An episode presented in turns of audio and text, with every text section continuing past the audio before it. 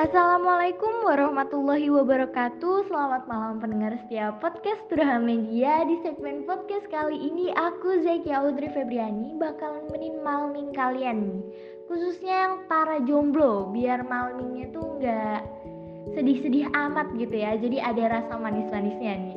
Nah kebetulan di tanggal 4 Oktober nanti Kita akan menemui yang namanya PTN Yaitu pembelajaran tatap muka otomatis kalau misalnya kita udah ketemu sama PTN pasti anak yang di luar kota, di luar pulau itu pasti balik ke pondok ya. Nah gimana sih perasaan mereka nih setelah vakum satu tahun lebihan lah ya dari pondok terus balik lagi ke pondok. Kalau aku sih kepo banget nih ya sama perasaan mereka. Pastinya mereka senang-senang nih udah pada nggak sabar nih ketemu pondoknya lagi daripada kita kepo-kepoan langsung aja kita dengerin dari kakak kelasnya langsung nih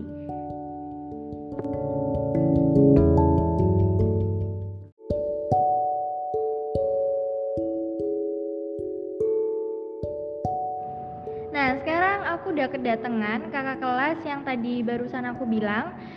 Nah, gimana nih Kak? Kan kakaknya baru awal masuk pondok gitu kan. Nah, perasaannya gimana nih? Dari rumah yang biasanya di rumah terus terus tiba-tiba sekarang di pondok sama temen-temen gitu. Sebelumnya hai perkenalkan aku Dita kelas anak kelas 12 yang kebetulan asrama.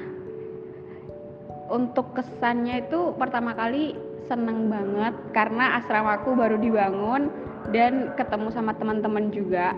Tapi nggak senangnya sekarang keluarnya terbatas ya karena lagi pandemi kayak gini jadi izin keluarnya susah dan pastinya senang karena ketemu sama teman-teman lagi dan bisa sekolah offline lagi.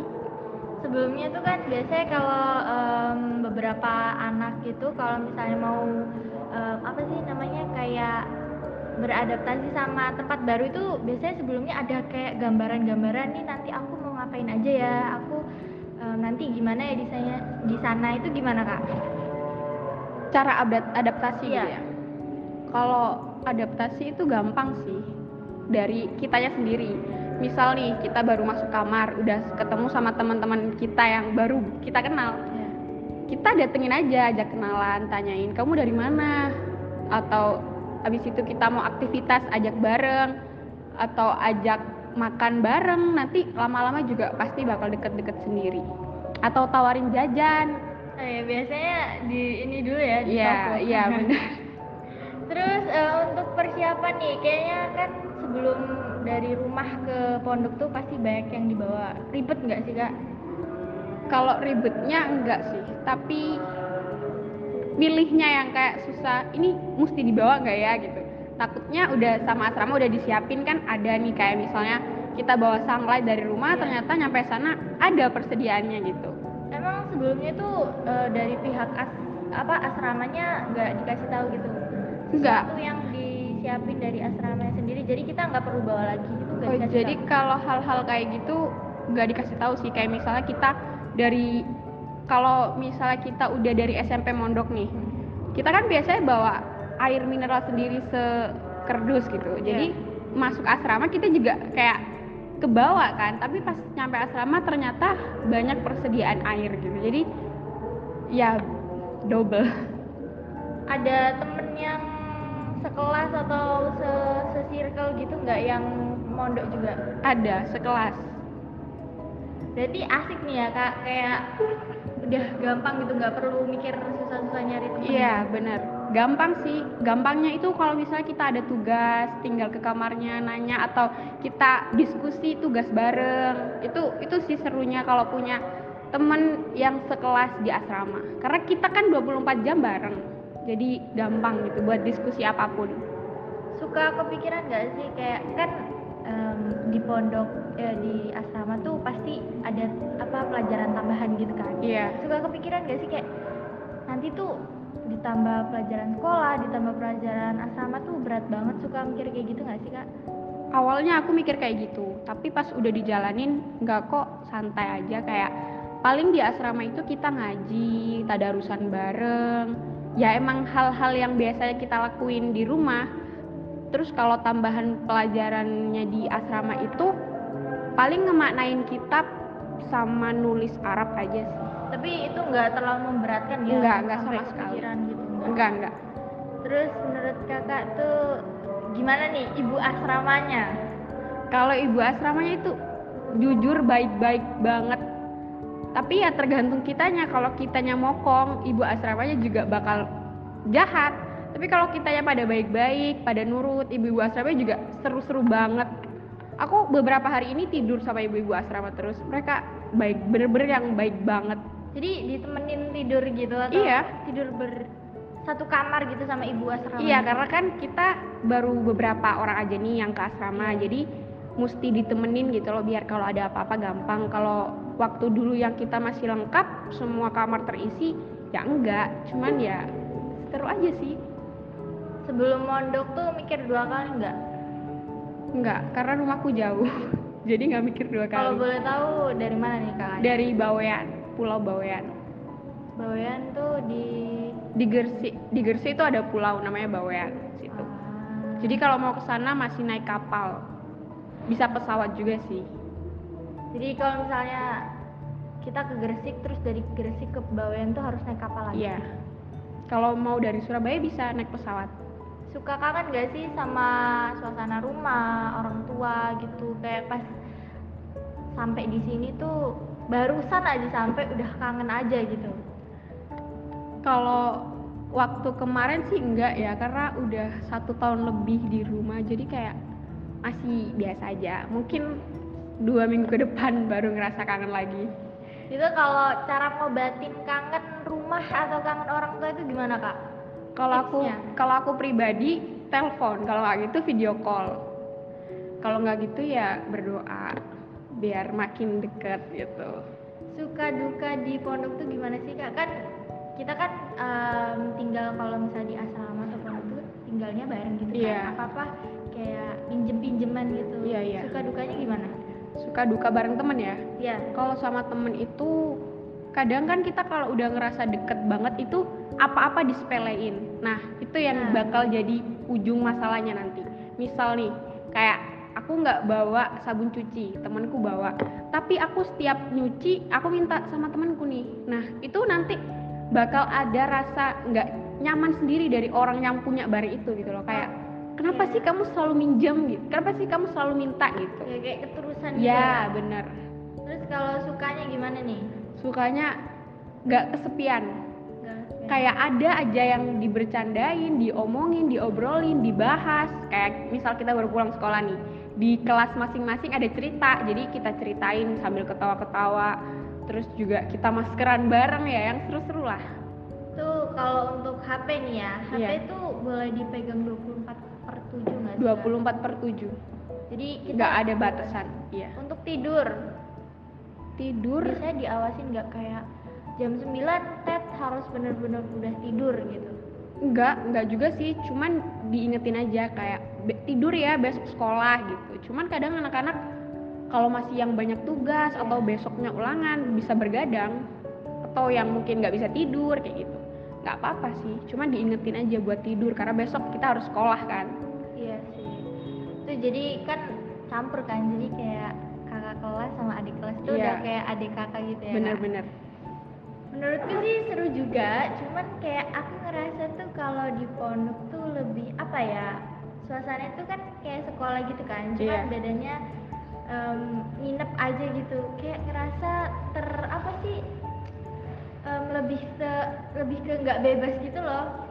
Kan em, yang penjaga pondok kan eh, nggak begitu dekat sama kita. Jadi kalau mau ngapa-ngapain tuh agak malu atau agak em, awkward gimana gitu Itu menurutku perasaan awal-awal aja sih. Lama-lama bakal kalau udah deket sama pengawas apa sih pembimbingnya di Iya. asrama, ya udah kita santai aja. Kayak malah bercanda-bercanda yang nggak wajar juga sering sama tapi ya yang mbak-mbak yang masih apa muda Hmm. kalau yang ibu-ibu yang udah tua ya kita hormatin karena juga nggak banyak bicara Iya sih. Terus untuk kayak makan nih, Iya. biasanya kalau di rumah kita kan suka kayak kalau misalnya ibu kita tuh masak yang gak sesuai selera itu suka nggak dimakan gitu kan, lebih milih untuk nahan. Kalau Iya. di asrama tuh makanannya gimana kak? Kalau di asrama makanannya enak-enak, tapi kadang kan ada salah satu orang yang misal kita dia nggak bisa makan ayam nih gara-gara alergi. Tapi nanti sama ibu asrama disiapin lauk lain. Kalau misal kamu nggak suka sama ayam, jadi nanti kamu bisa makan telur nggak gitu kalau bisa makan telur dimasakin atau enggak biasanya tuh disiapin tahu tempe karena kan tahu tempe tuh jarang ya orang yang nggak bisa makan paling Iya. nggak suka sama tahunya aja gitu Terus untuk kan pandemi ini ada rasa was-was nggak sih kak? Kan kita dari kan di pondok tuh ada yang dari luar pulau, luar Bener, kota bener. gitu kan. Ada rasa was-was nggak sih kalau kayak ih takutnya ini bawa virus deh gitu. Sekarang ini sih apa Pandemi. banyak orang tuh mau banyak orang tuh kayak yang dia tuh kena tapi nggak mau ngomong gitu loh. ya benar-benar Sih. Takut gak sih kayak gitu tuh? takut tapi alhamdulillahnya sama ibu asrama waktu kita masuk awal ke pondok itu harus bawa surat kesehatan sama swab itu wajib wajib harus ya kayak bawa surat keterangan sehat sama swab itu wajib jadi setelah kita masuk pondok sekarang itu udah nggak boleh ke mana-mana. Kayak misal dulu tuh ke minimarket terdekat atau kita mau jajan atau mau laundry itu masih boleh. Kalau sekarang udah bener-bener nggak bisa. Misal kita mau pulang ke rumah ke rumah tante atau ke rumah saudara itu balik lagi ke asrama kita harus swab lagi. Jadi insya Allah aman. Gitu ada swab rutin nggak dari em, pihak asramanya? nggak sih nggak ada. Kalau di anak putri nggak ada Jadi cuman swabnya itu pas datang dari iya luar pas datang dari luar sama mau Masuk. keluar keluar pondok. nggak keluar pondok nggak swab tapi pas datang iya Oh. keluar pondok nggak Berarti ini kita a- anak pondok tuh susah buat keluar, ya? lebih susah lagi. iya sekarang lebih susah lagi kalau untuk beli kayak rinso, tadi kan kakaknya bilang untuk ke minimarket itu kayaknya susah banget. Iya. Terus kalau mau beli rinso dan lain sebagainya hal itu gimana? Dibeliin apa? bisa sih dibeliin tapi kadang kita kan kalau misalnya pengen beli ini itu lebih seneng kitanya sendiri kan yang datang Iya. karena kadang tuh oh lihat ini oh ya aku juga butuh gitu ya ini jangan dicontoh ya kayak misalnya aku pulang sekolah masih ada waktu aku ke semea Ah, minimarket iya. sebelah SMK itu nah itu aku nyempetin ke situ sebentar terus habis itu baru pulang asrama tapi jangan ditiru ya Kayaknya ini banyak ya anak pondok yang kayak ini apa beralasan gitu kak, biar bisa keluar tuh. Iya banyak karena sejujurnya emang kalau nggak ada keluar keluar sama sekali itu stres ya. Stres. Iya. stres. Emang bener-bener seketat itu. iya sih. Kalau dulu kita mau keluar telepon orang tua izin boleh. Kalau sekarang apalagi pandemi kayak gini susah banget.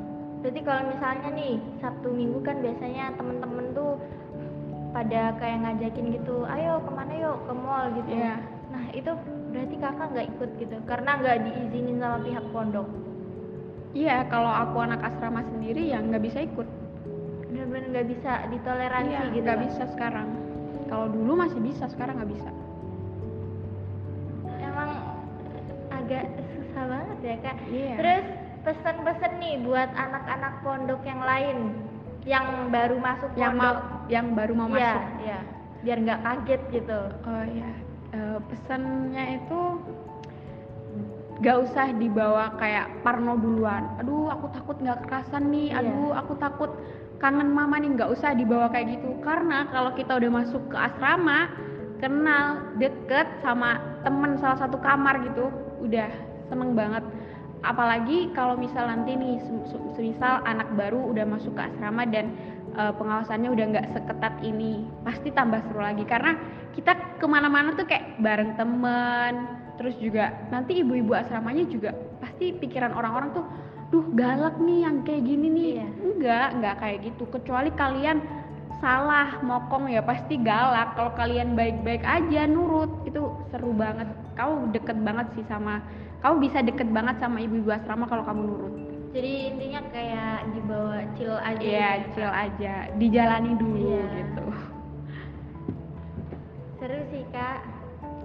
seru sih kalau kamu ya masuk gitu karena kalau denger cerita aja kayak nggak dapet feelnya gitu Iya biasanya kan eh, dari temen-temen tuh suka kayak nakutin gitu kan kayak iya ibu pondok tuh jahat banget nggak gitu, nggak gitu, jangan didengerin or. Itu yang bilang kayak gitu sering dimarahin karena dia sering langgar. Itu tuh kalau dimarahin dimarahin aja apa ada hukumannya gitu. Kalau berat kalau misal kamu ngelakuin pelanggaran yang berat ya pasti ada hukumannya. Tapi ya yang nggak yang nggak gimana gimana banget. Paling disuruh ngafalin. Jadi kayak kita dapat benefit dari dari hukuman itu kita dapat benefit gitu misal disuruh ngafalin surat-surat pendek atau disuruh nulis gitu itu kan juga buat kitanya juga ya Iya Kak? benar jadi makanya dapat benefit Iya. gitu terus ada nggak sih pengalaman yang nggak terlupakan nih pas kakak lagi mondok entah itu pernah dihukum atau cerita horor atau gimana nih kak Kalau horor aku belum pernah ya alhamdulillah. Tapi kalau pengalaman ada sih. Aku waktu itu punya kakak kelas. Eh, dia sepulau sama aku. Karena dia aku masih kelas 10, dia kelas 12. Ah, Dia udah dua tahun dari SMP di asrama. Berarti Jadi udah enam tahun ya. Jadi dia udah kayak biasa udah kayak rumah sendiri Iya. kan di sana nah. Jadi dia itu ngajak aku les. Aku mau dong karena cuma nemenin les. Jadi aku izin ke ibu asramanya. Tapi ternyata dia ngajak aku ke TP buat nonton. Nah, karena film nonton film kita kan dua jam. Iya. Kita pulangnya malam jam eh, jam abis abis isya lah. Karena kita tuh kalau mau keluar sore itu minimal jam 5 udah harus di asrama kan. Nah aku melebihi waktu itu kan. Nah pas balik-balik iya pas balik-balik dimarahin dan alhasil HP ku disita tiga hari. Aku nggak bisa tahu apa-apa tugas. Aku ya akhirnya papaku yang ngambil ke ibu asrama dan udah kapok nggak mau lagi aku tapi itu tadi les ya kak ya emang boleh les di luar gitu Boleh, dulu boleh. Kalau mau privat juga boleh. berarti kalau privat em, gurunya Gurunya yang ke datang ke asrama. bener. Udah disediain tempat juga kok buat anak-anak privat. Oh, tapi kalau misalnya privat gitu enakan ini enggak sih kak kayak misalnya satu asrama nih ada yang se sekel apa se apa sih Sekelas. seangkatan Oh, seangkatan. gitu jadi dijadiin satu gitu Iya banyak yang kayak gitu. Mereka ngundang satu guru privat, misal ada empat Iya. anak atau lima anak, tapi bayarnya tetap per gimana ya kayak misal per orang itu tarifnya ke guru privat ini nih per bulan 400.000 ribu tetap kita bayar 400.000 ribu nggak dibagi karena dia ngajarinnya satu-satu kan jadi bukan cuman dia ngerjain terus ngasih gitu enggak. Tapi dia ngajarin satu-satu makanya kita bayarnya tetap per orang. Per orang bener bukan yang Mm-mm. patungan gitu. enggak enggak. Kalau gitu enak sih kak menurut iya. Tapi kalau aku pribadi lebih suka sendirian. Soalnya kalau aku bareng teman-teman konsentrasiku kebagi. Aku nggak bisa belajar kayak gitu apalagi kalau satu guru nih misal buat empat orang Mhm. kan per orang ya? Iya bener. Kan mereka kan gurunya ngajar satu-satu tuh ngabisin waktu yang banyak kan? Iya makanya itu aku lebih suka sendirian gitu. Tapi pernah nggak sih kak private gitu pas selama mon apa asal Pernah. pernah? Pernah. Waktu kelas 10 awal masih ambis-ambisnya sebelum corona. Pernah. Itu private? Iya private yang lain tuh nggak suka kayak ngintip-ngintipin gitu enggak sih enggak ada pada sibuk sama ini Iya, kalau nggak di kamar mereka makan. Karena aku lesnya itu mulai dari abis maghrib. Jadi aku kalau les nggak ikut kegiatan maghriban, cuma sholat aja. Nggak apa-apa udah dikasih izin. Karena beneran les kan datang guru lesnya. Iya. Jadi ibu asramanya percaya. Berarti kalau eh, pandemi kayak gini private nggak boleh ya karena kan iya, masih orang- bukan nggak boleh sih. Kemarin aku nanya karena Iya. kan udah kelas 12 aku Iya. perlu les. Kalau buat private masih diomongin dulu. Tapi kalau untuk keluar lu keluar keluar kayak kita les ke GO, ke Intel apa ke mana itu Iya. udah nggak boleh. Karena kan berkerumun, Iya. jadi balik-baliknya lagi takutnya ada satu yang terjangkit, Iya. seasrama kena semua. Yang private aja belum tentu ini Iya benar, gurunya dari luar kan. Iya. Nah, iya. Terus ini deh kak, aku mau minta satu hal. Kayak apa pegangan kakak selama ngerantau nih buat anak rantau lainnya? Hmm, pegangan. Peganganku itu cuma ancaman dari kakakku yang pertama Apa tuh kak kalau boleh tahu? jadi nih aku SMP nih mondok ya di. Mojokerto aku dari SMP udah ngerantau aku dulu nggak dibolehin mondok sama mamaku karena masih SMP katanya kasihan tapi aku kekeh mau mondok terus akhirnya masku yang pertama tuh bilang kayak gini kamu kalau mau ngelakuin sesuatu yang nggak bener tuh inget orang tua gitu misal nih kamu mau apa lihat teman-temanmu pada kabur dari pondok kan banyak tuh dulu teman-temanku kayak kalau ada event event mereka tuh nekat kabur gitu. Tapi eh masku tuh bilang kayak gitu inget orang tua gitu. Aku pernah juga mau kayak gitu tapi aku inget omongannya itu. lagi. iya mikir lagi. Oh iya aku ke sini minta sendiri. Nggak mungkin kan aku mau ngecewain mama papa dipanggil ke sini bukan karena prestasi tapi aku malah nakal gitu. Jadi ya itu peganganku sih. Sebenarnya ngerasa bersalah juga sih kak buat iya sama diri sendiri. bener bener. Udah kita yang minta, kita juga yang ngelakuin. nah itu yang selalu aku jadi patokan. Kalau yang di SMA ini aku juga mau sendiri jadi harus konsekuensi apa pun harus diterima gitu. Jadi dijalanin aja. Kalau dijalanin tuh pasti tiba-tiba udah selesai aja gitu Nah ini kan tadi kakak dapat pegangan nih dari Mm-mm. kakaknya kakak. iya iya Tolong kasih satu pegangan dong buat em, pendengar podcast ini. Yang pegangannya mungkin itu mau ngerantau gitu. yang pertama itu pastinya harus niat ya Iya. emang udah niat dari kita sendiri aku mau sekolah di sini nih itu emang udah niat kadang kalau orang udah niat tuh udah lupa sama yang lain-lain kecuali dia terkecoh Ya, sama ya. temen yang lainnya gitu. Berarti niatnya belum 100% nah nah itu. Jadi niatnya dikumpulin dulu terus habis itu mandiri. Itu yang paling penting. Kalau bisa jangan dikit-dikit telepon ada apa-apa mah aku kayak gini mah atau kayak gini.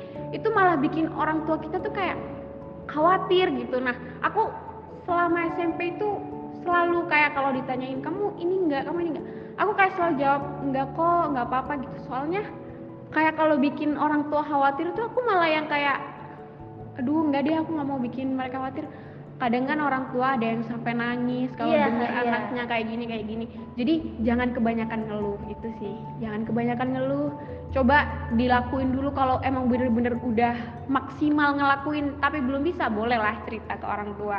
Tapi kalau belum dijalani tapi udah ngeluh duluan itu yang bahaya sih Ya kan poin utamanya ngerantau tuh biar mandiri, mandiri gitu, bener-bener biar walaupun ya ya kita butuh orang tua tapi suatu saat kan kita nggak sama-sama orang tua terus gitu loh kak benar-benar. jadi eh, dari dini dilatih mandiri gitu. ya bener makasih sih kak ini Iya. pengalamannya keren banget nah buat pot ya nah buat yang dengerin podcast ini semoga kalian bisa terinspirasi dari kakaknya ini tadi buat ngerantau atau mondok nih. Buat kalian jangan takut karena em, itu juga buat kita ngelatih mandiri. Jadi ada positif sama negatifnya masing-masing